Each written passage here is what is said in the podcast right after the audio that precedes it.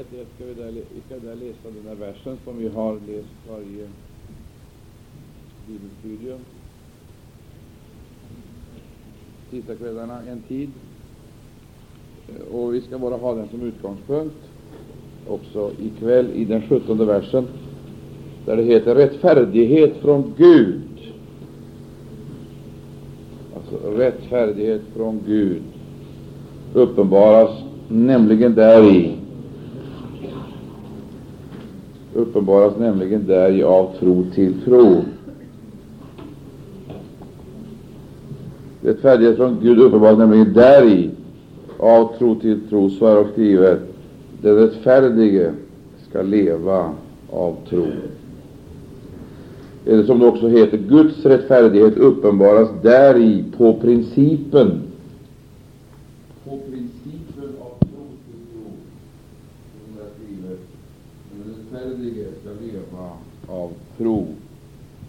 Till Guds vrede från himmelen, alltså Guds rättfärdighet läste vi om den 17 versen, och Guds vrede eh, läste vi om i den 18 versen. Och när vi har läst de eh, raderna ska vi försöka ta för oss ett av Bibelns i särklass svåraste kapitel. Det är Romarbrevet 5. Det är det absolut svåraste kapitlet i Bibeln. Det tarvar verkligen Jaha. Det tarvar verkligen eh, tid och eh, forskarnit för att tränga sig in i det femte kapitlet. Och vi hinner inte att tränga oss in i hela det här väldiga sammanhanget, ett bibelstudium. Men vi kan ju teckna konturer och ge en åtminstone schematisk framställning utav det här i och för sig mycket fantastiska kapitlet. Nu har vi tidigare försökt att skaffa oss en överblick över hela den utomordentliga frälsningslära som vi har i Romarbrevet. Den är verkligen suverän. Den är suverän. Den är, den är eh, utomordentlig i alla avseenden. Och vi har försökt att sätta oss in i det genom att för det första se helheten, få, få ett grepp om det hela. Och eh, utan att jag nu går tillbaka till de första bibelstudierna, Eh, där vi liksom la upp en översikt över hela eh, boken, så vill jag nu här eh, ännu en gång peka på hur just den första delen är indelad för att vi ska få ett, eh, en överblick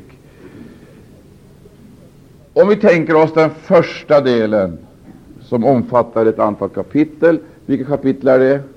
Har vi sagt? Vilka kapitel handlar det om? Den första delen i det här studiet.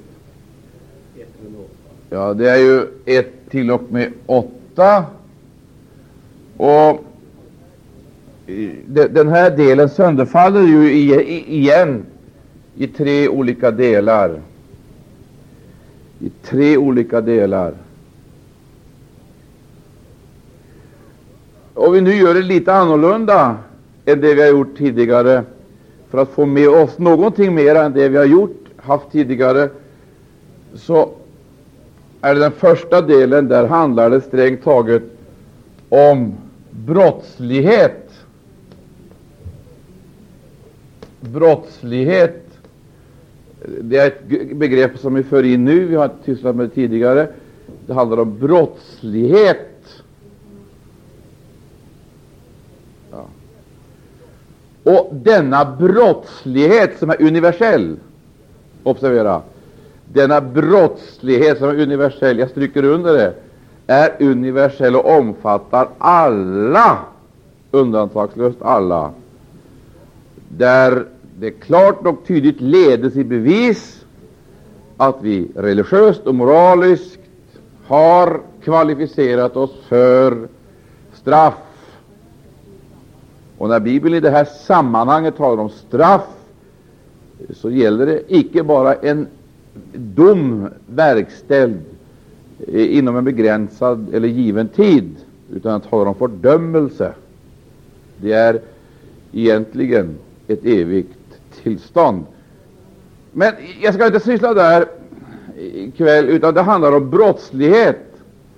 Och denna brottslighet, den berör, det är vårt förhållande till Gud, Fadern. Fadern. Mot Gud har vi syndat. Ja. Synd är ett otäckt uttryck, men vår verklighet är långt otäckare. Ja. Alltså, det handlar om brottslighet mot Gud, Fadern. Sen föres in ett, helt, en helt ny situation. Alltså till det som i den första delen är bevisade vara brottslingar blir föremål för Guds barmhärtighet. Och som det heter, Guds barmhärtighet bevisad i Jesus Kristus. Men då möter vi ett nytt begrepp, rättfärdiggörelse. Rättfärdiggörelse. Och då upptäcker vi att här handlar det om juridik. Juridik. Det är legalitet.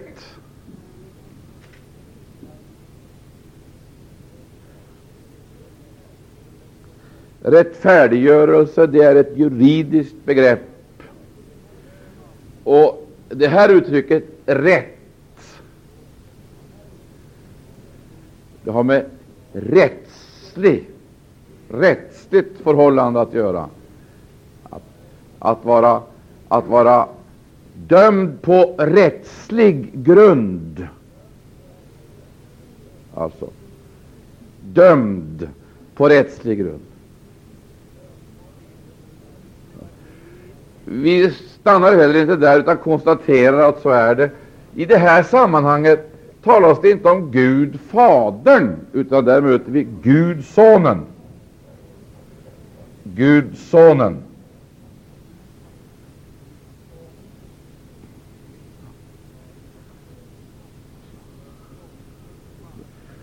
Brottslighet, rättfärdiggörelse. Brottsligheten handlar om vårt förhållande till Gud Fadern. Och denna brottslighet, denna otäcka brottslighet, som är så djupt rotad i vårt väsen, har vi i arv ifrån våra första föräldrar. Den kan aldrig bortopereras eller medicineras bort. Vi har den i arv ifrån våra fäder. Den kan icke bortopereras eller medicineras bort. Den finns där. Som en verklighet, otäck verklighet, och den leder ofelbart till döden. Till döden. Nu har vi en felaktig föreställningsvärld. Vi, vi, på grund av vår massiva okunnighet så begränsar vi döden till, ett biologisk, till en biologisk process, eller hellre till slutet av en biologisk process. Men döden är någonting annat än materiens eh, upplösning och sammanbrott. Död, det betyder i första hand skilsmässa. Skilsmässa.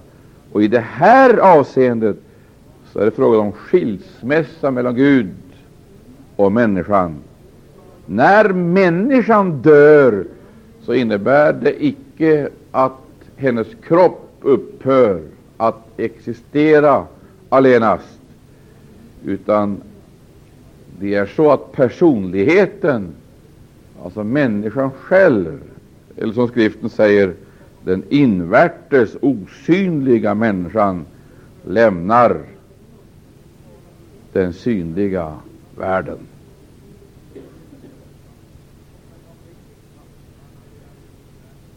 Det är död i den här meningen. Vi ska återkomma till det senare. Lite längre fram, Eh, vi kanske ska säga det, det är brottsligheten som behandlar vårt förhållande till Gud, Fadern. Det är för kapitlet, för eh, första, andra, tredje kapitlen. Sen så kommer vi fram till det fjärde kapitlet och det femte, framför allt det femte kapitlet som behandlar det här om rättfärdiggörelsen och framför allt då rättfärdiggörelsens grund och vad rättfärdiggörelsen egentligen är. Och vi ska ikväll ta upp några begrepp som kanske kan möblera om på vinstkontoret så vi får lite klarare begrepp om de här tingen som skriften nämner för oss. I den tredje delen där eh, talar det om, talas det om en följdverkan av detta. En följdverkan av rättfärdiggörelsen är också en av dess följdverkningar. Det är helgelse. Helgelse. Och vad är helgelse, mina vänner? Är det någon av er som kan tala om vad helgelse är? Brottslighet, rättfärdiggörelse, helgelse. Vad är helgelse? Va? Ja, en del av helgelsens verk är att man blir avskild. Avskild, alltså skild ifrån, men också förenad med. Alltså avskild från och avskild till. Det finns två sidor, en negativ och en positiv. Det är inte minst viktigt att vi får med den positiva, men det finns en negativ. Vi måste skiljas ifrån. Nu vill jag fråga er vad ska vi skiljas ifrån? Ja, men världen det är ett för komplicerat uttryck. Det är så o... Ja, ja, för all del synden, avskild ifrån. Vad är avskild? Att vara avskild? Är det detsamma som att gå i kyrkan? Är det detsamma som att gå i kyrkan? Ha namnet skrivet i en matrikel eller vara med i kyrkokören? Eller vara predikant eller pastor eller äldstebroder, diakon? Är det detsamma som att ge kronor till välgörande ändamål eller offra till kyrkan? Är det detsamma som att döpa sig eller eh, begå andra handlingar och delta i andra riter? Att vara avskild, vad innebär det? Ja, det talas om helgelse, men då upptäcker vi att helgelse möjliggöres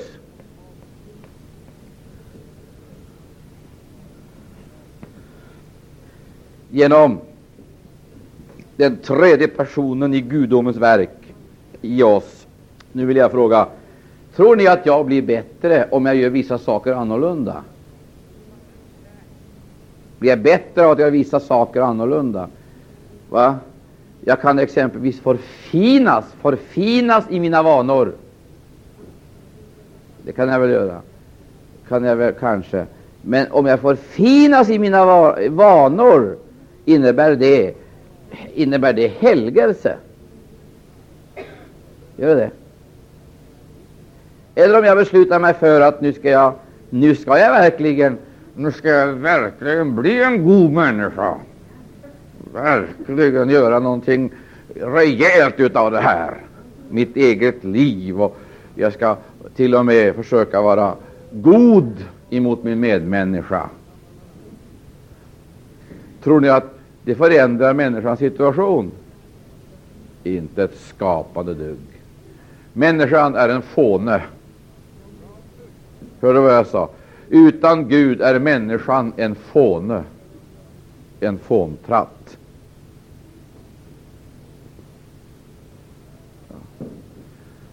Människan är en fåne, en narr, utan Gud. Och hon lever, trots att hon inbillar sig att hon är upplyst, så lever hon i ett kompakt mörker.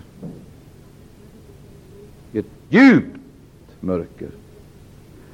Hon kan vara intellektuellt väl utvecklad, vara intelligent, då.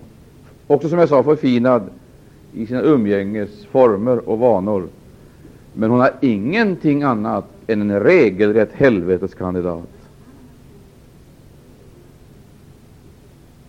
Ingenting. Därför att det handlar icke om vad vi kan göra.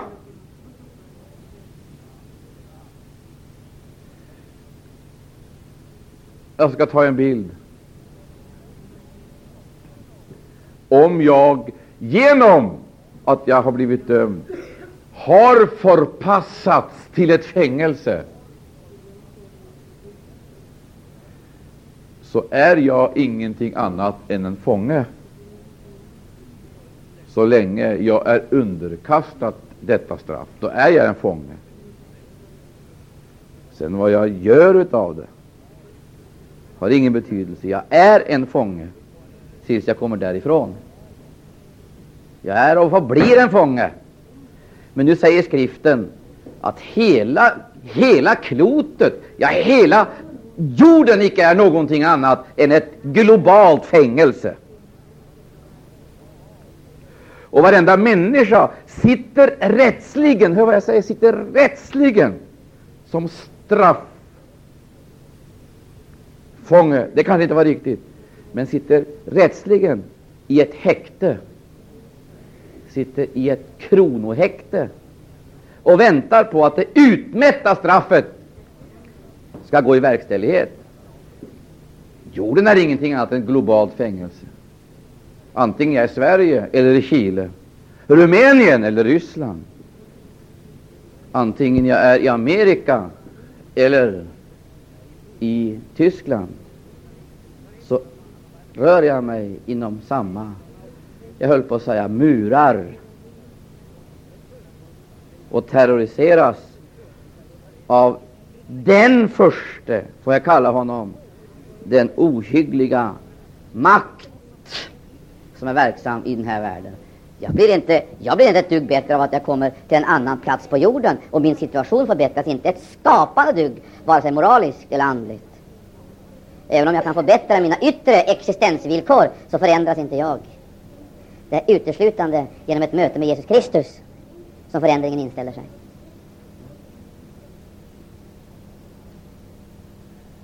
Jag kan vara, jag kan vara på ett sätt, jag kan vara på ett sätt i mitt yttre beteende på en plats och kanske eh, något annorlunda på en annan plats.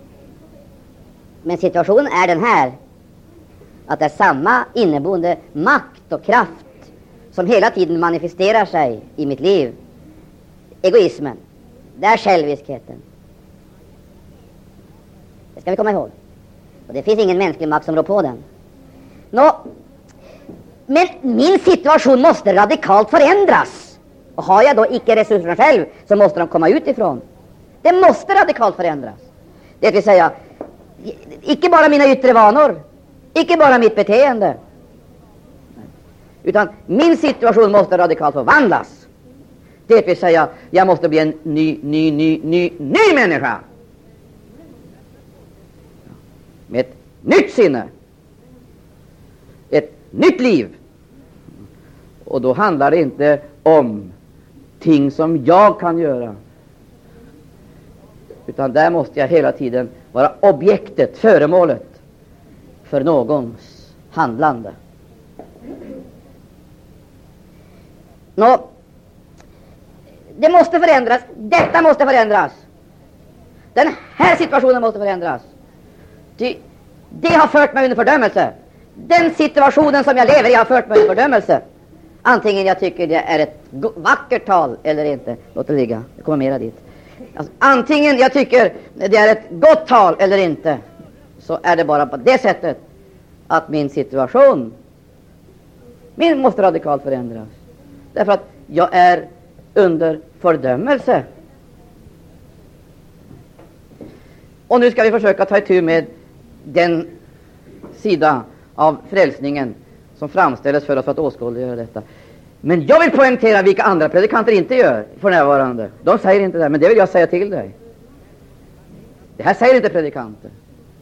Därför att det är inte fint att säga så här till människor, men det är nödvändigt. Och det är det att varenda en är under synd och under fördömelse. Och varenda en av oss är utan Jesus Kristus under, för, under den här fördömelse.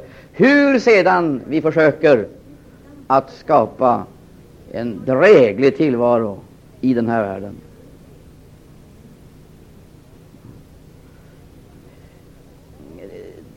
Jag har kommit till den här situationen, och om jag nu upplever det vi skulle kunna kalla för rättfärdiggörelsens första grunderfarenhet, för den är viktig. Rättfärdiggörelsens första grunderfarenhet. Och vad är rättfärdiggörelsens första grunderfarenhet, mina vänner? Vad är det? Grunderfarenheten. Rättfärdiggörelsens grunderfarenhet, var det? När Gud kommer till dig och mig, då, då säger han inte ”Hör du Bo, du, du får verkligen snygga upp dig och bli bättre. Du har inte skött dig så, du har inte varit särskilt exemplarisk i strängt taget på något område. Uh, nu får du göra det bättre. Du, du, du, får inte fuska som du gör. Ja, nu, det här är inte alltså... Ja, alltså det, är inte, det här är inte ett försök att avslöja dig, alltså, förstår du det? Nej. Utan nu får du figurera för oss alla. Ja. Du, du, du, får inte fuska som du gör. Du, du, du, du får inte smita undan som du gör ditt ansvar. Du måste sköta ditt arbete bättre. Du måste vara en bättre kompis. Du måste eh, Ja, en hel massa sådana där saker som man måste. Ja, det, det, det, är klart. Det är klart, har jag, har jag tillräckligt gott inflytande över honom så kan det väl tänkas att jag kan staga upp hans slapphet åtminstone en tid. Och i, kan jag väl räkna med att varje gång han ser mig så kommer han att försöka rycka upp sig. Ja. Det, troligen blir det väl så. Jag förmodar att det blir Varje gång han ser mig så rycker han upp sig för att försöka och, och titta. V vad sker? Ja, han ger mig rätt. Han säger så Ja, det är rätt det du säger. Jag behöver bli sån som du säger. Och de idealen har jag.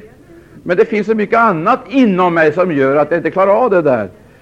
Men jag ger dig rätt. Du har rätt. Jag bör bli sån som du tycker jag ska vara. För att du har rätt i det där du säger. Och nu ska jag bli annorlunda. Och så tar han ett riktigt krafttag och en riktig psykisk ansträngning att nu sannerligen ska det ske. Och går det inte på något annat vis så får jag väl bedja en bön också för att få klara av det här på ett ännu bättre sätt. Så får jag lite religiös energi till min egen som ska göra det möjligt för mig att staga upp min personlighet. Mina vänner, jag är helt övertygad om att så här kommer det att gå. Så här kommer det att gå. Varje gång han ser mig så kommer han att rycka upp sig.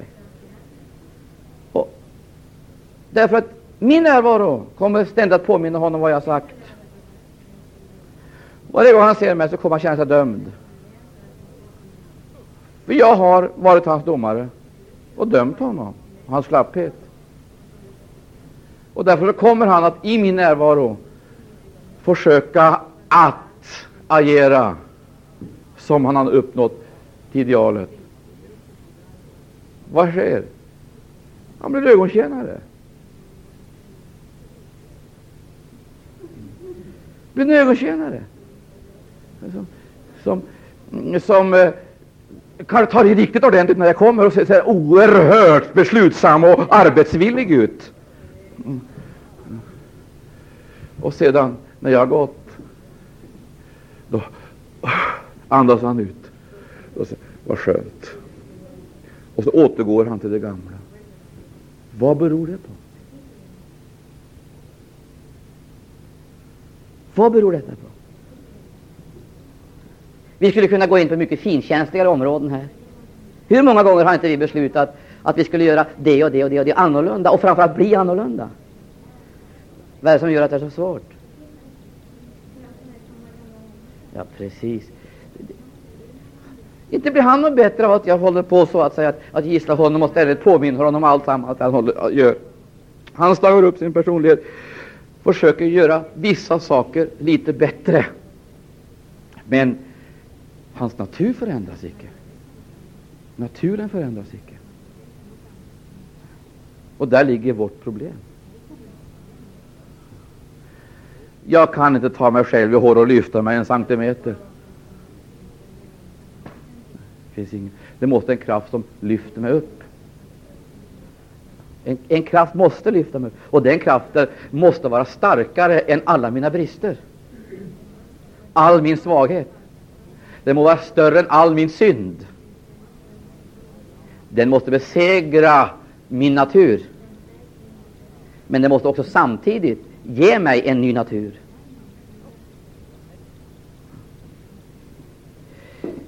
Vi går vidare här.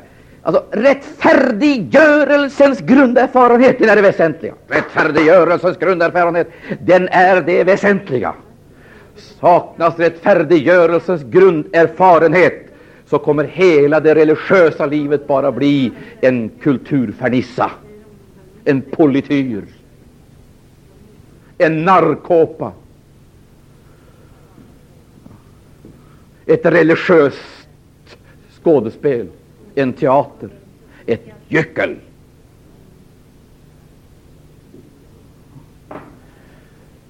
Kom ihåg det.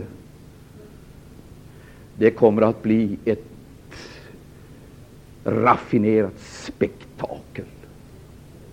Vi måste ha rättfärdiggörelsens grunderfarenhet. Vad är då rättfärdiggörelsens grunderfarenhet? Det vill jag veta. Och det handlar om Va? Va? Ja, att vara född på nytt. Och nu ska jag här igen göra någonting som jag gjort tidigare för att ännu en gång, kanske för tionde gången, åskådliggöra vad jag menar så du förstår vad det handlar om. Får jag be Nomi komma fram här? Kom hit.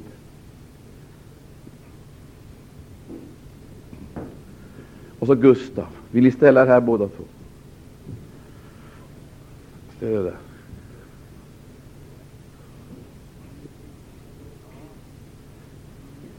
Det är Nomi Imsen. Nej, förlåt mig. Det är det inte. Nomi är det i alla fall. Det är Gustav. Det är Gustav Gilker.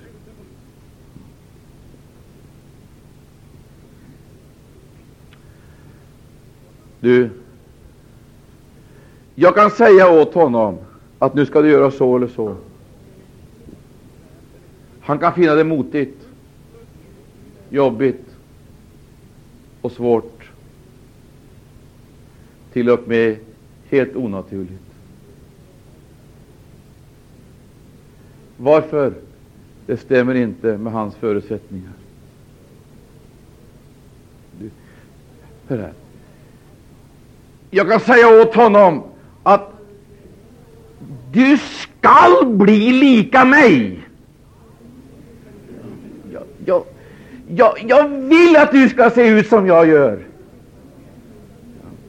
Du ska vara lika stark som jag är. Du ska ha mina muskler. Du ska ha min vackra kropp. Alltså, alltså, ni, ni, yes. Vad ni skrattar hjärtligt. Alltså, du, du, du, du, du, du ska ha mitt vackra hår. Du ska vara som jag är. Du ska se ut som jag ser ut. Och jag kräver också att mitt blod ska flyta i dina ådror. Om jag kom till honom och ställde sådana krav. då skulle han bara säga resignerat, du är inte klok. Det är en omöjlighet. Det är en omöjlighet. Jag kan inte kräva det av honom. Han heter Gustav Gilker. Han måste bli imitatör för att bli lik mig. Och då är det bara ett spel. Bara ett spel. Han kan låna mina ord. Han kan låna mina gester. Han kan låna eh, vissa, eh, vissa drag. Ta efter. Genom en inlärning kan han göra sig lik mig. Han kan skaffa sig en mask så han får ett lika vackert ansikte som jag har. Det skulle inte skada. Du, får, får, får jag säga, han kan, han kan få en mask som är precis lika mitt ansikte. Förstår du? Kan göra. Han kan få en peruk som är exakt lika min kalufs. Men han blir aldrig Gustav, Gil Gustav Imsen. Aldrig. Han är och förblir Gustav Gilker. Vet du varför? Han har Gilkers natur.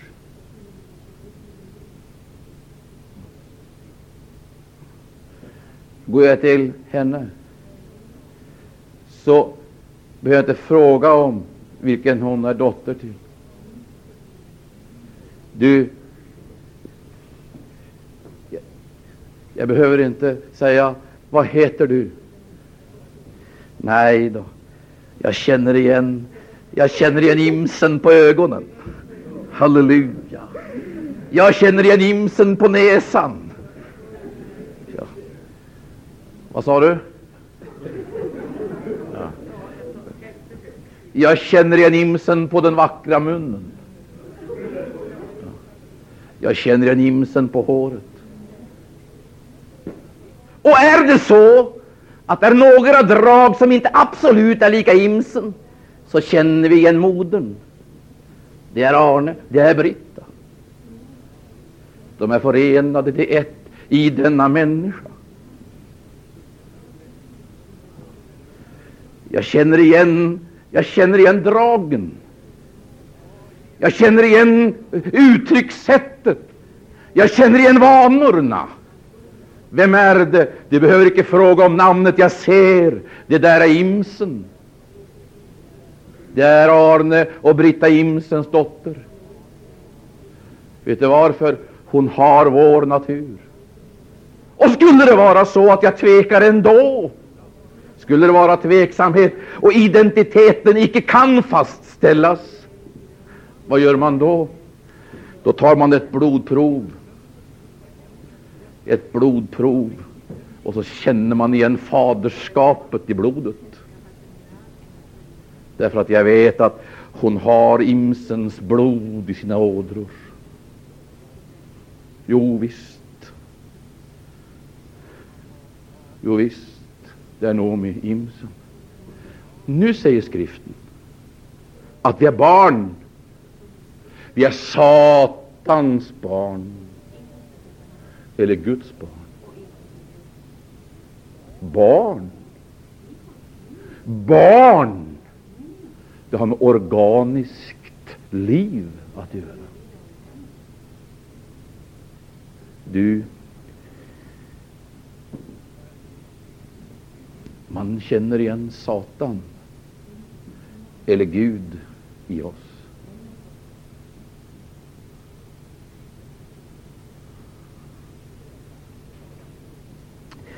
Nu blir ni rädda, men stå kvar här.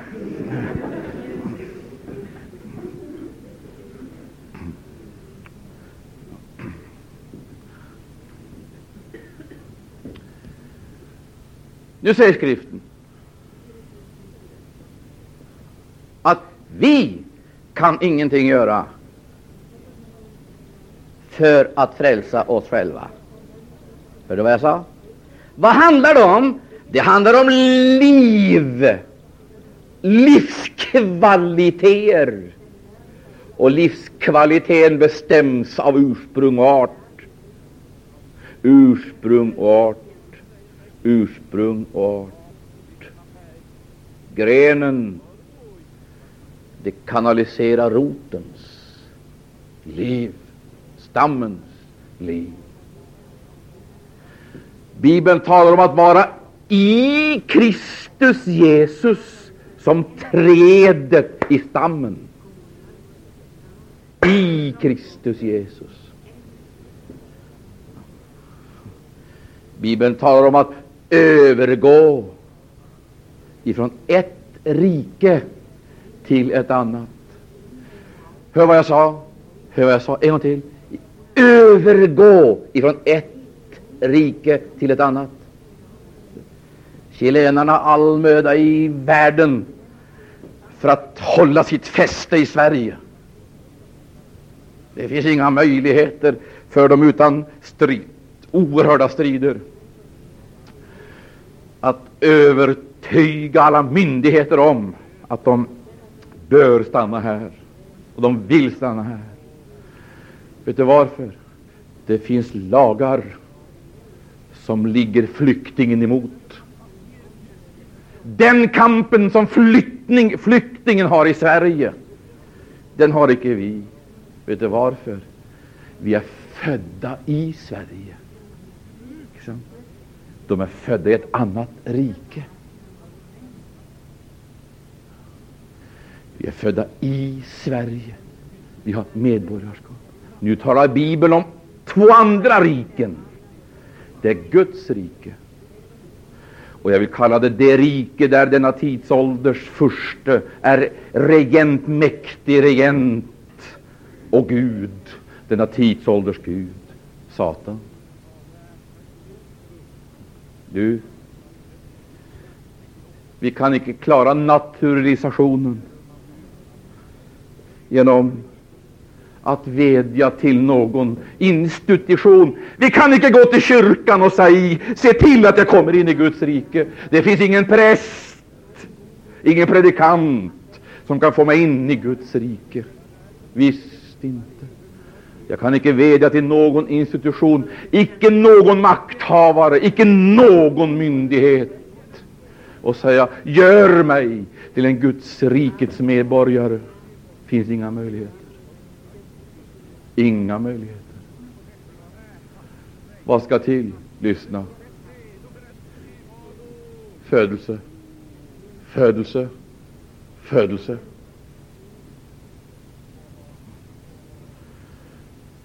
Vad har Nomi gjort för att bli född? Vad har Gustav gjort för att bli född? Strängt taget ingenting. De kom till som resultat av ett kärleksmöte mellan andra. Och detta kärleksmöte som ledde till konception, till befruktning, till havandeskap, till förlossning och födelse, hade de ingen som, möj, ingen som helst möjlighet att påverka. Ingen som helst möjlighet att påverka.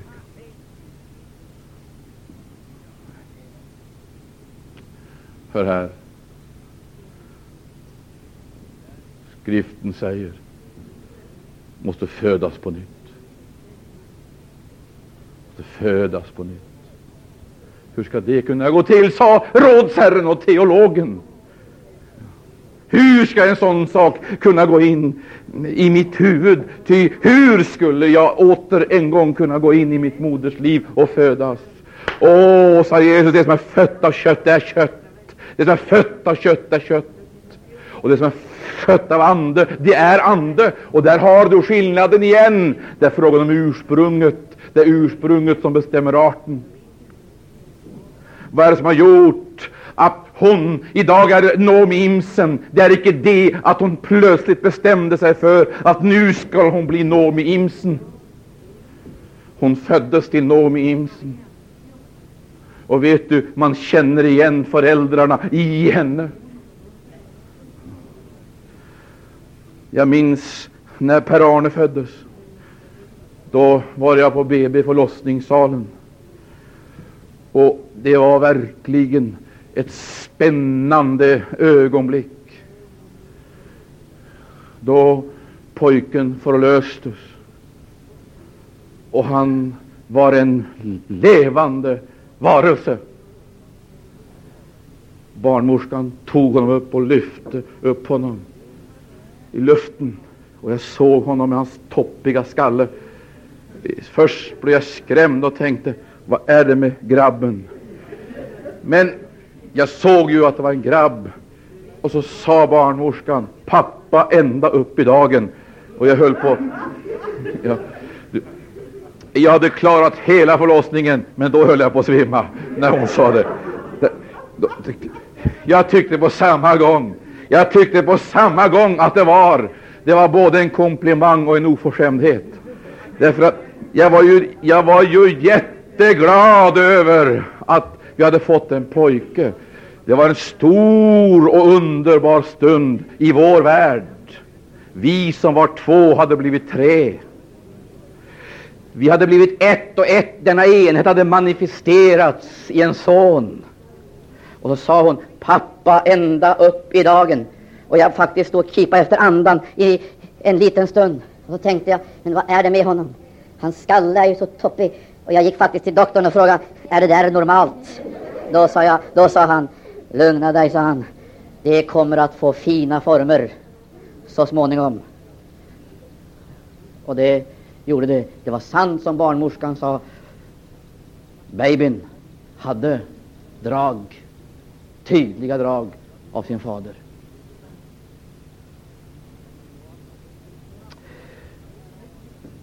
Han föddes till Per-Arne Imsen och det gavs ett litet armband med ett nummer.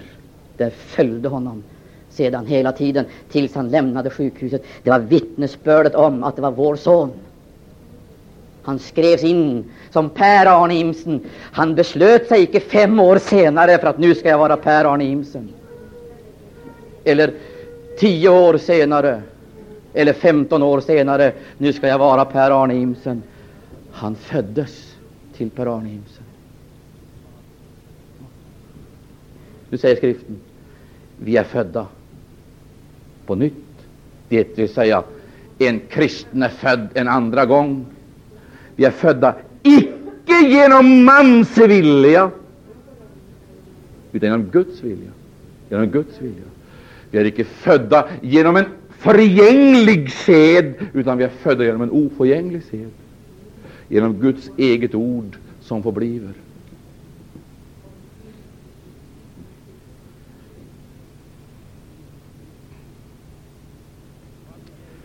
Du, då Per-Arne föddes så följde vi naturligtvis varenda liten, liten förändring med största spänning. Och jag var så kolossalt spänd på hur han skulle yttra sig i den första livsyttringen. Då skedde det. Barnmorskan tog grabben och daskade till honom på stjärten. Och när hon hade gjort det så började han skrika. Och när han började skrika, då brast modern ut i ett hjärtligt skratt. Hon skrattade hjärtligt och innerligt. En pojke hade kommit. Hur vet jag att hon är född och han är född och jag är född och han är född på nytt? Hur vet jag det? Jag kan inte i första hand i det här stadiet testa det i några gärningar som jag ser hos dem. Och ändock så finns det livsyttringar. Jag vet att det finns livsyttringar som avslöjar att här har en födelse ägt rum. Hur vet jag det? Kan någon svara mig, hur vet jag att en människa är född på nytt? Är det det att hon har blivit kyrklig? Är det det att hon har blivit religiös? Är det det? Du, rättfärdiggörelsens grunderfarenhet är på nytt födelse. Men hur vet jag att en människa är född på nytt?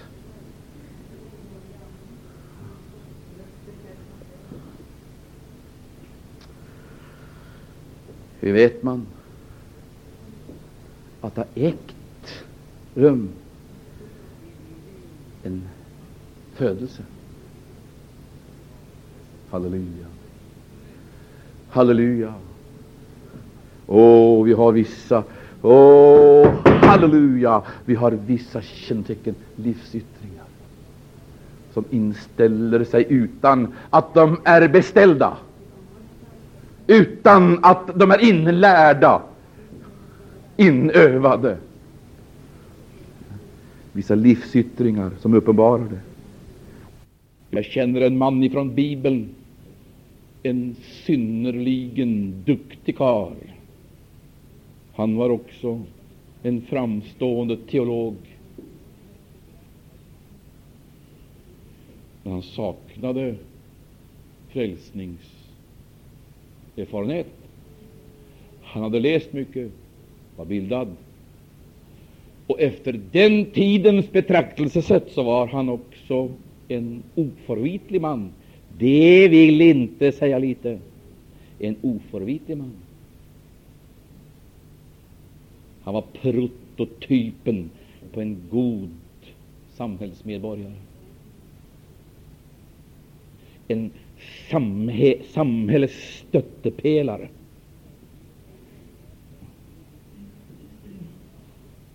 Ett ideal för unga människor. En kraftnatur. Men skriften säger om denne oförvitliga personlighet att han saknade frälsning. Han var förlorad.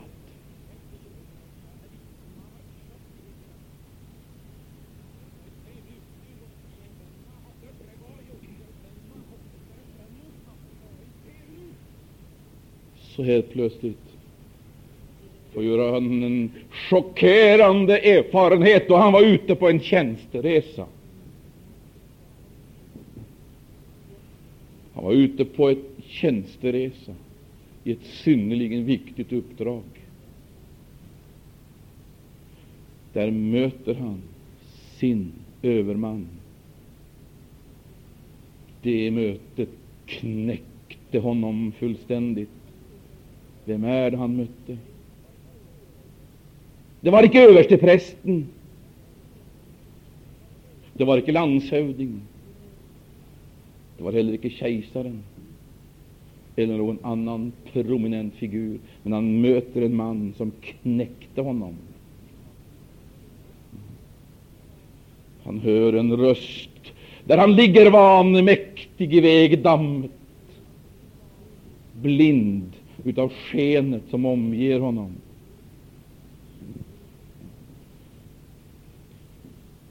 Och hör rösten mm.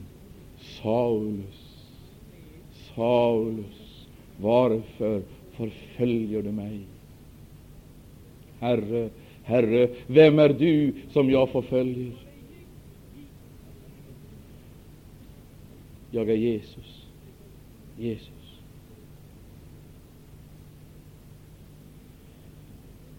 Det står om honom att han leddes in i staden. Och där fick han en dag besök utav en skrämd Jesu lärjunge. Man kände den här mannen. Han var välkänd och han var fruktad. Men en ängel, en uppenbarelse från höjden kom till en liten Jesu lärjunge och sa att han skulle gå dit och dit han skulle gå dit och dit, och där skulle han möta den och den. Vilken skulle han möta? Han skulle möta Saulus av Tarsus. Hör du, Saulus av Tarsus. Han blev chockerad. Lärjungen, gå till honom, han som är känd för sina avancerade planer att utrota hela den kristna läran och alla Jesu lärjungar. Men han sa till lärjungen, gå se, han beder. Halleluja. Se, han beder. Den första livsyttringen hos den som är född på nytt, det är att man börjar bedja. Man börjar bedja på ett nytt sätt. Han hade bedit precis hela livet, hade han bedit, men nu börjar han bedja på ett nytt sätt.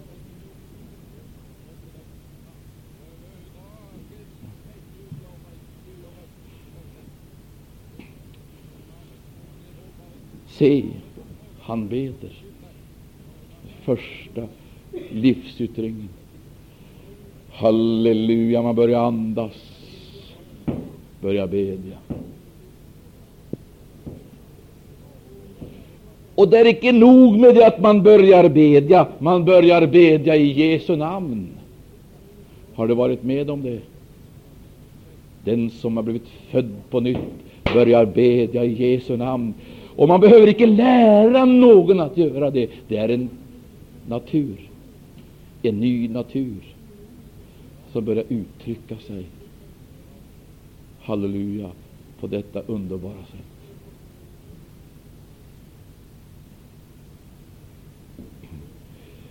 Sen så kommer du vet jollret och allt sammans det där som är så spännande och roligt far och mor går och tittar efter. Du vet när barnet blir en månad eller två månader eller tre månader om man har lyssnat. Så tävlar föräldrarna om pojken eller flickan ska säga mamma eller pappa först. O, oh, vad jag var stolt när pojken sa pappa, pappa, pappa pappa och mamma. O, vad det lät skönt för faders hjärta.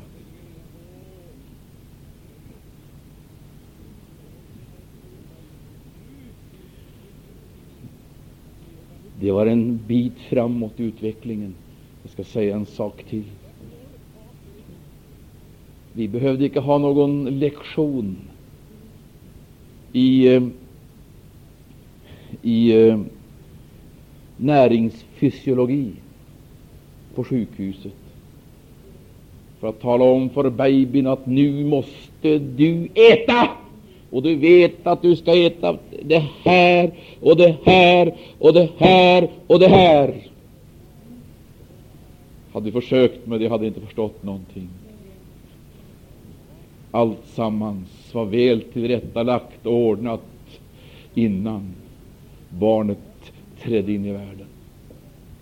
Och så fort barnet låg i moders famn så sökte det sig till näringskällan utan att vi behövde göra speciella arrangemang. Det var en livsyttring, livsuttryck. Och där fanns det i rikt mått precis de näringsämnen som det nyfödda barnet behövde på det stadiet.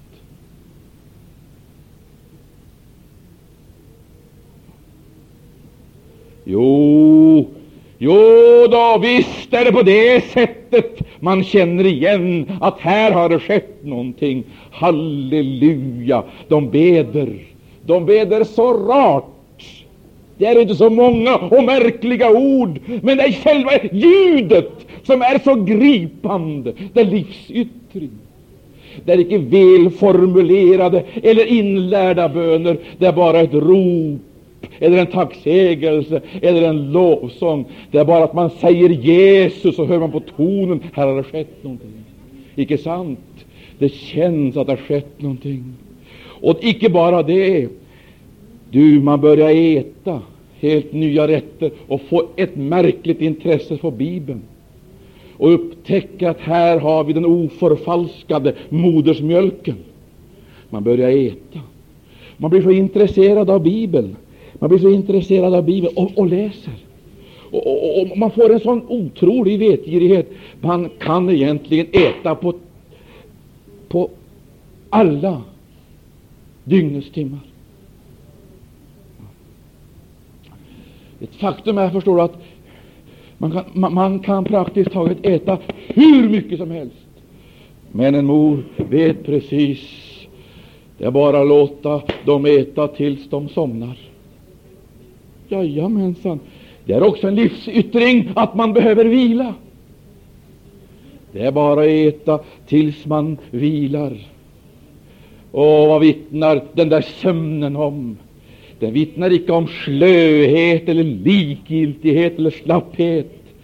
Den vittnar om harmoni, tillfredsställelse. Icke sant? Det vittnar om livets förnyelse. Åh, pris för Gud.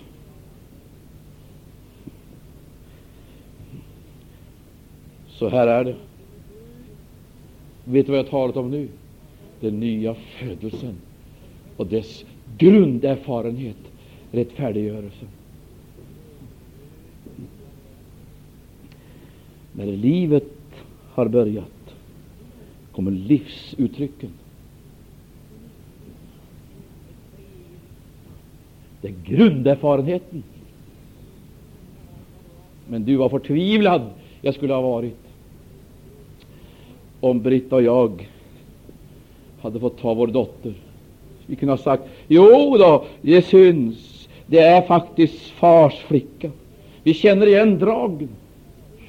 Hon har blodet. Men tänk om vi skulle ha kommit hit bärande på henne, in hit och satt henne ner och sagt, sätt dig där och sitt där. När mötet är slut, då skulle vi ha hämtat henne igen och burit ut henne tagit med henne hem. Det vill säga, jag har fått bära henne.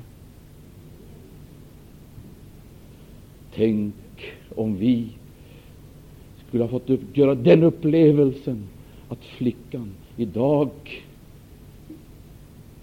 satt i sandlådan och jollrade. Det som då var en glädje för oss skulle idag varit vår bedrövelse. Tänk om hon idag hade begärt att få modersmjölk eller napp. Hon hade kommit in i möteslokalen med napp i munnen. Mm. Mm. Mm. Och så skulle man sagt, det är Imsens flicka. Mm. Vad skulle man ha sagt? Det som då vi var så lyckliga över hon hittade näringsplatsen. Hon jollrade. Hon sa pappa, mamma. Det som då var en glädje för oss skulle idag ha varit en bedrövelse. Visst hade hon liv. Visst hade hon liv.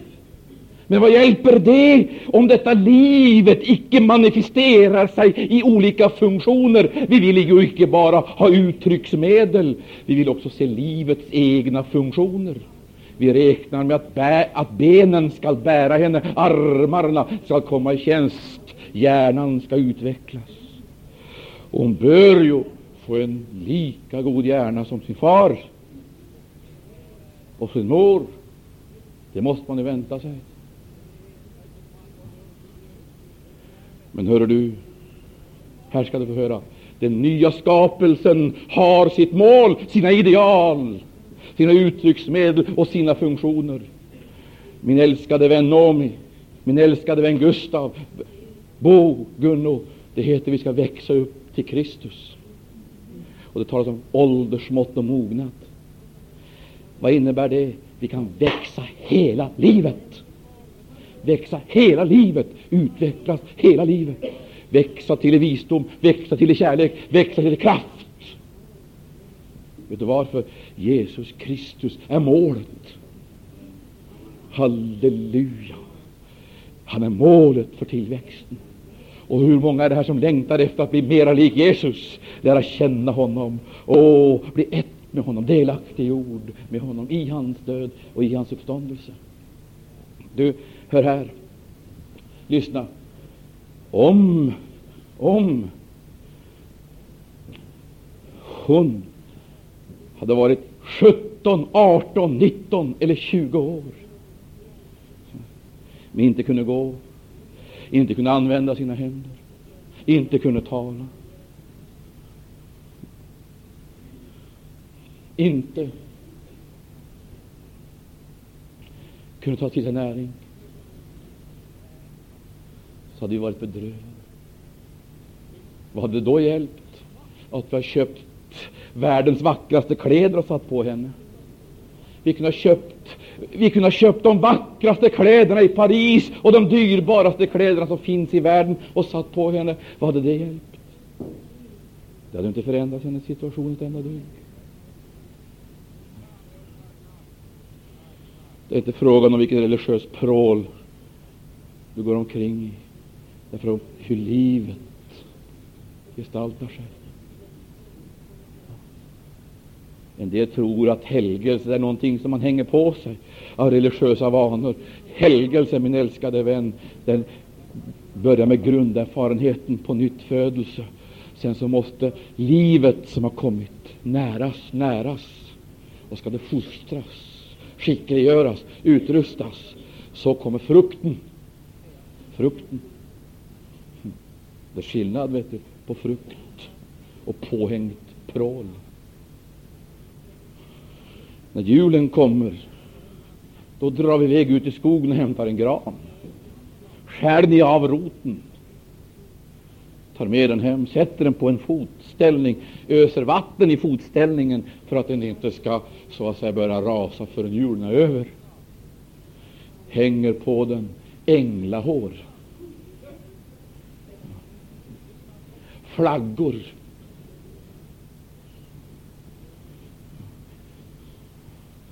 skimrande dekorationer. Inte nog med det, kätterljus. Det ska lysa. Det är ett dekorerat trä. Överst sätter vi stjärnan. Stjärnan, det handlar ju trots allt om Jesus. Och så sjunger vi Nu tänder Hur är det? Så vidare. Det gör det, va? Ja. ja. Så har vi julhögtid. Men du, vi kan hänga på det päron. Vi kan hänga på det äpplen, apelsiner. Vi kan hänga på det fikon, nötter. Vi kan hänga på det alltsammans. Det är påhängt. Det är en väsentlig skillnad på det trädet du och det träd som vi går till när skördetiden är inne och vi börjar plocka frukt från trädet. Vad är frukt för någonting? Det är ingen som har varit där ute och hängt upp frukt på äppelträdet eller päronträdet. Nej, frukt, det är utflöde, det är utflöde av ett inneboende överflödsliv. Och så kommer det som ett resultat utav rättfärdiggörelsen, som frälsningens grunderfarenhet, så kommer helgelsen. Och där ska du få höra. Här gäller det icke Gud, Gud, Fadern eller Gud, Sonen. Här är det Gud, Anden. Gud, Anden. Och då är vi framme vid Romarbrevet 5. Och vi har hunnit inleda Romarbrevet 5 ikväll. Fantastiskt! Halleluja! Vilken härlig frälsning! Är du glad för att du är frälst, så säg amen. Halleluja! Ära vare Gud. Här har du frälsningen. Och jag skall avslutningsvis säga några ord till, därför att du ska förstå hur ska detta ske. Vi talar om brottslighet inför Gud. Och det är frågan om brottslighet i två avseenden. Gärning. Det är frågan om natur. gärning, det jag har gjort, det jag har gjort som Gud vet, som ditt samvete också vet. Men också natur, det är frågan om vad jag är. Det är inte frågan om vad jag har gjort, det är frågan om vad jag är. Så fast jag inte har stulit någonting eller sagt några fula ord, så är jag i alla fall ingen annan än den jag är. Det är fråga om natur. Och vi är genom vår natur hemfallna åt vredesdomen. Gud måste lösa vår situation. Pris och Gud. För den onda gärningen gäller blodet. Blodet. Blodet renar oss genom all synd. För den onda naturen gäller korset. Korset. Korsfäst med Kristus. Och detta, denna korsfästelse med Kristus, den äger rum radikalt. Halleluja. Där har vi blodet, korsfästelse genom dopet, genom vattnet. Ty i dopet förenas vi med honom i hans död. Där har vi dopet som en nödvändighet. Det är alltså vattnet. Jag talar om Nomi. Jag talar om Per-Arne. Vet du, när de föddes så var allting vägförberett av naturen. Det som hjälpte fostret ut av vattnet. Vattnet. Det var med hela tiden var vattnet med. Sen när de var ute i den här världen så stod tjänarna där med vatten. Vet du varför? Då måste det vatten som hade bevarat under havandeskapet, skyddat under havandeskapet, det tillhörde vattnets som ordet. Ordet. Ty ordet är utsädet, men ordet är också vattnet, det beskyddande vattnet. Men så måste de, då de var födda, så måste de till badet. De måste renas, tvättas. De tvättades och rena. Vattnet. Så praktiskt taget, så vill jag säga, så blev de döpta. I själva, själva födelsedagen så blir de döpta i vatten. Och då vi har blivit födda på nytt så kommer den nästa absoluta nödvändighet. Det är dopet. måste döpas för att rena. Stå upp och låt avtvå dig dina synder. Du måste avtvås och renas ifrån besmittelse. Pris Gud. Halleluja, halleluja, Gud vare lov. Och så till sist så vill jag säga dig, detta sker som ett verk av Gud genom ordet och anden.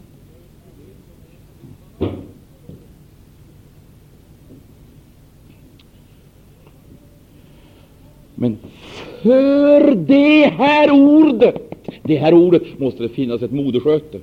Ett modersköte. Det måste finnas ett modersköte. Det är sed, utsedet. Det måste finnas ett modersköte. Och modersköte här, min älskade vän, det är ditt hjärta. Det är ditt hjärta. Ordet heter det. Ordet. Ära vare Gud, är det oförgängliga utsedet. Och det heter genom tron blir vi rättfärdiggjorda. Halleluja! Är då tron en prestation? Tron är en gåva. Hör här, ordet går in. Här går ordet in. In. Där. Men, och icke upp där på vind. Utan det går ner i källaren. Djupast ned i vår egen personlighet. Det går inte upp där och för att kritiseras och analyseras. Hur är När man har överlämnat sig åt en part, då följer med naturnödvändighet resultatet, en befruktning. Och då du överlämnar dig åt Gud, då du ställer ditt öra till Guds förfogande, så du börjar höra på Gud, lyssna på ordet, då kommer ordet att gå in där och sjunka ner här. Sjunka ner där. Halleluja. Och där blir din ande befruktad. Där blir din ande befruktad. Halleluja, halleluja, halleluja. Där blir den befruktad. Hörru. Och så pågår grossessen. Man går havande med Guds ord i sitt hjärta. Man går havande med Guds ord i sitt hjärta. Och många gånger, många gånger beror det på Många gånger, många, många gånger så visar det sig i förändringar, förändringar hos den människa som påverkas av ordet. Du förstår, en moder, en kvinna som blir tavande är annorlunda. Hon förändras psykiskt och fysiskt. Och man kan så småningom se det, att här har det skett någonting. Min älskade vän, den som går havande med ordet, blir annorlunda. Ibland blir han irriterad och svårmodig och besvärlig, till och med rent ut sagt elak. Jag minns en människa som vi bad till Gud för att han skulle bli frälst. Hans hustru kom och berättade. Jag förstår inte hur det är med era böner, sa hon, för att han har aldrig varit så elak som han är nu. Då sa jag, tack och lov, han är på väg att bli frälst. Vad säger du, sa han, ska man bli så fruktansvärt elak för att bli frälst? Då sa jag, han är havande med Guds ord. Och riktigt nog, det var han. Det gick inte länge, förstår du, förrän det blev en förlossningsakt i ett härligt väckelsemöte då hela församlingssalen blev en förlossningssal och ett nytt liv föddes. Då låg han vid första bänken och skrek och ropade Gud förlåt mig, förlåt mig, förlåt mig min synd, förlåt mig, förlåt mig. Och det fanns ingen ände på hans rop. Men Herren svarade och döpte honom momentant i den heliga Ande.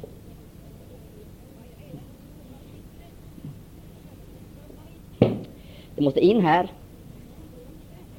och ner där i hjärtat, genom hjärtats tro. Men där får det inte stanna. Det måste ut där. Här har du frälsningskanalen.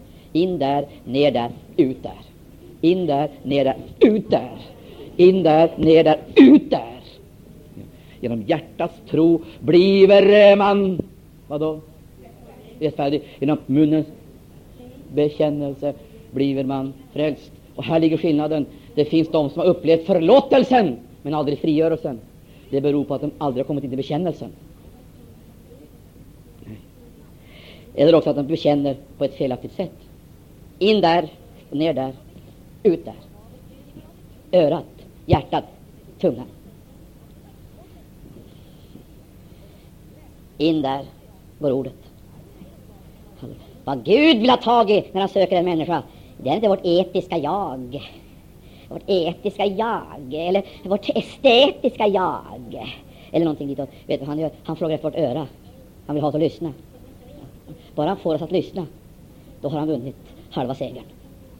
Så går det in, så ner, och så ut. Och nu ska vi höra. Vad ska vi då bekänna för någonting? Förut gick vi omkring och bekände vårt armod och vårt elände. Ja, och klagan. Men sen, nu, jag kommer inte tro på Jesus Kristus så bekänner vi att Jesus är Herre. Jesus är Herre. Mm. Tiden har gått och jag ska sluta. Men kom ihåg att det här är verkligheter. Det här är verkligheter, ska du veta. Då du tar emot ordet, låt det sjunka ner i ditt hjärta. Inte kritiskt analysera och döma det. Låt det sjunka ner och verka i ditt hjärta. Låt det ligga där. Det är ju ingen som har sått och sen, när han har sått, springer ut på åkern för att ta reda på om det händer någonting där nere och börja gräva upp jorden. Och plockar upp det som är sått och, och, och, och, och se vad det har blivit för någonting och analyserar och dissekerar det. Och när man har analyserat och dissekerat det så springer man ut igen och lägger det ner i jorden igen och tänker på att det ska nog bli bra till sist. Det är ju ingen som gör det. Har man sått, då får det ligga där. Då får det vara där. Och när Gud har sått ordet in i vårt hjärta, då kommer det inte han och plockar upp det för att mikroskopiskt granska utveckling och etapper och sådant, utan då får det växa. Och rätt vad det är så ser man, det börjar knoppas på fälten. Och så ser man det resa upp en ny växt, ett nytt liv. Halleluja, halleluja! Gud var lov. Låt mig få säga det till dig. In där. Ge ditt öra åt Gud. Du vet ju, du vet ju vilka som samtalar med dig annars. Alla röster som du hör. Människor som pratar en massa strunt i ditt öra. Vänner och fiender. Men inte bara de du ser och umgås med. Tänk på alla de osynliga som talar och viskar och sår in i ditt väsen. Ormseden. Ja. Skulle, skulle, skulle Gud verkligen Gud ha sagt? Inte, inte har väl Gud sagt det på det här viset? Det, det, det, det stämmer nog inte. Känner du igen det där? In där, ner där. Låt ordet få ligga i hjärtat. Låt det få verka.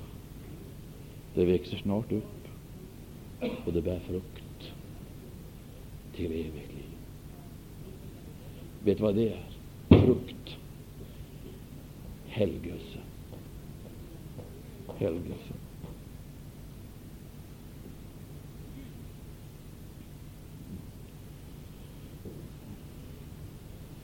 Vilken frälsning. Vilken frälsare. Ska vi inte säga ja till Jesus? Kom in i mitt väsen, Herre Jesus Kristus. Jag vill bli ett med dig. Halleluja.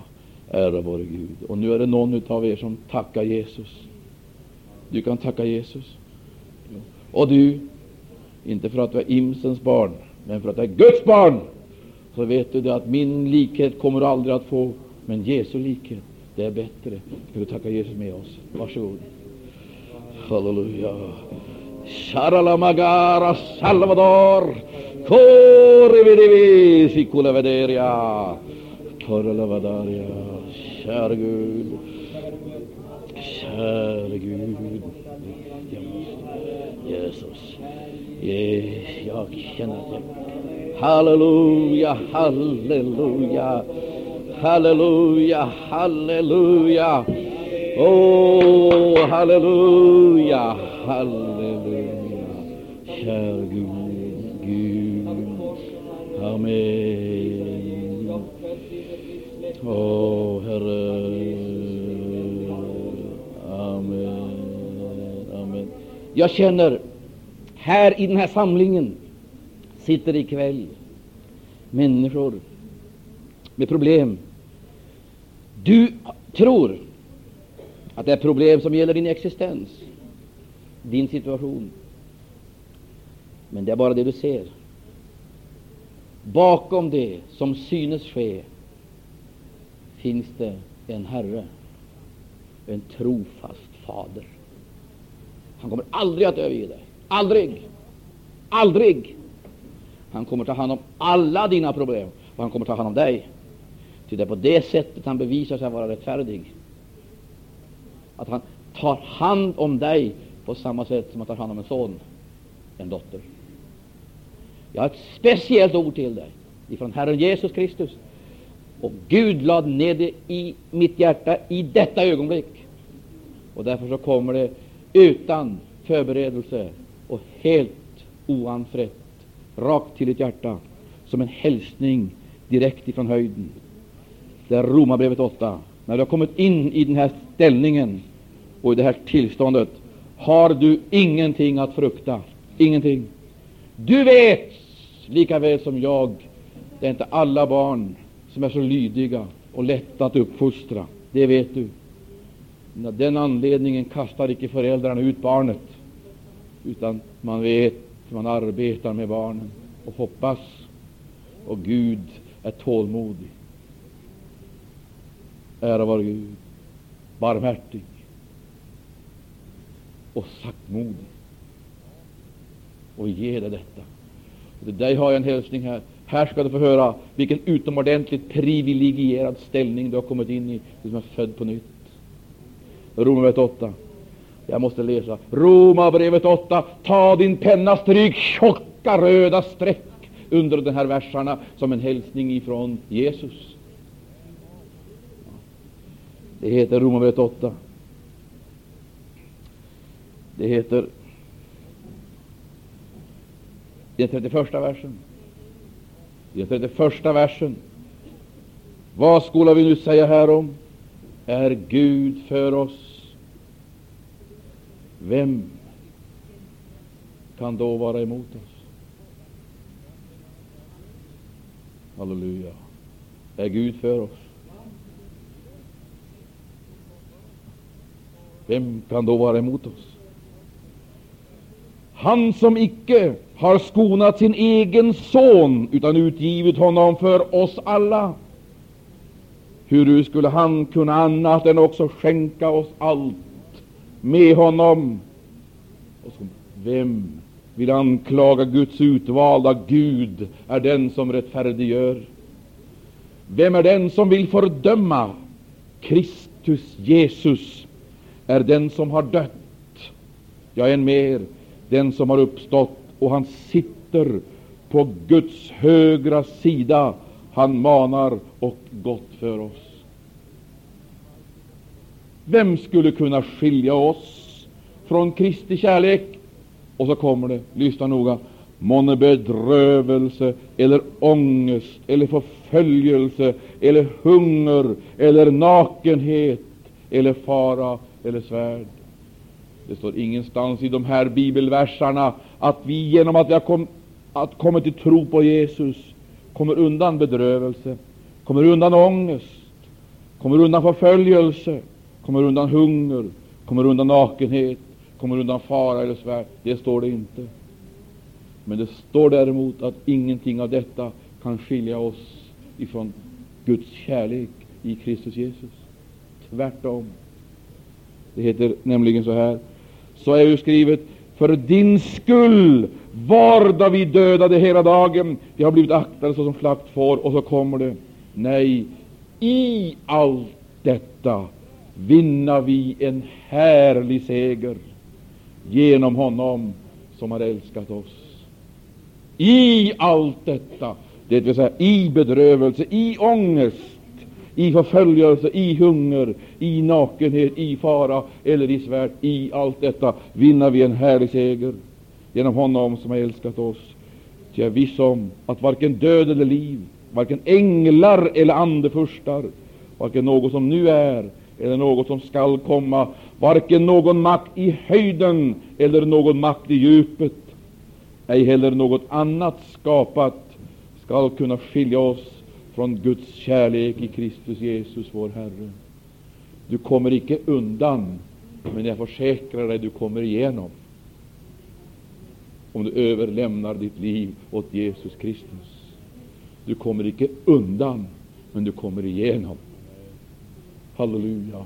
Herren kommer att ta hand om dig och leda din sak, ditt eget liv, ja, dig själv, till ett lyckligt slut för sitt stora och härliga namns skull.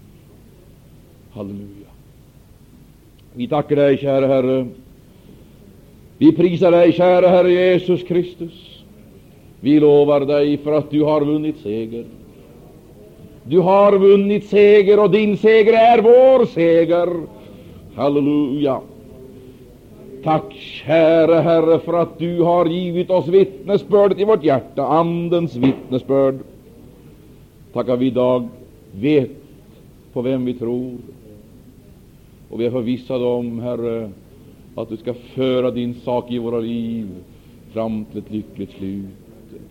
O Jesus, tack att du kallar oss in till dig. Tack att du vill dela välsignelsen med oss. Du vill ge oss någonting av dig själv.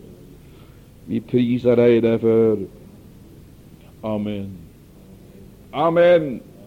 Så frukta då icke, du lilla jord, Ty se, det har behagat eder, Fader, att giva eder rike. Amen. Amen. Amen. Amen. Är det något mer här som vill stå upp och tacka Jesus, Och varsågod, gör det nu i Jesu namn. Stå upp och prisa Gud. Halleluja. Gud, Gud. Halleluja, halleluja. Jesus, Gud, Gud, Gud. Åh, oh, halleluja. Åh, oh, halleluja. Käre Gud, käre Gud.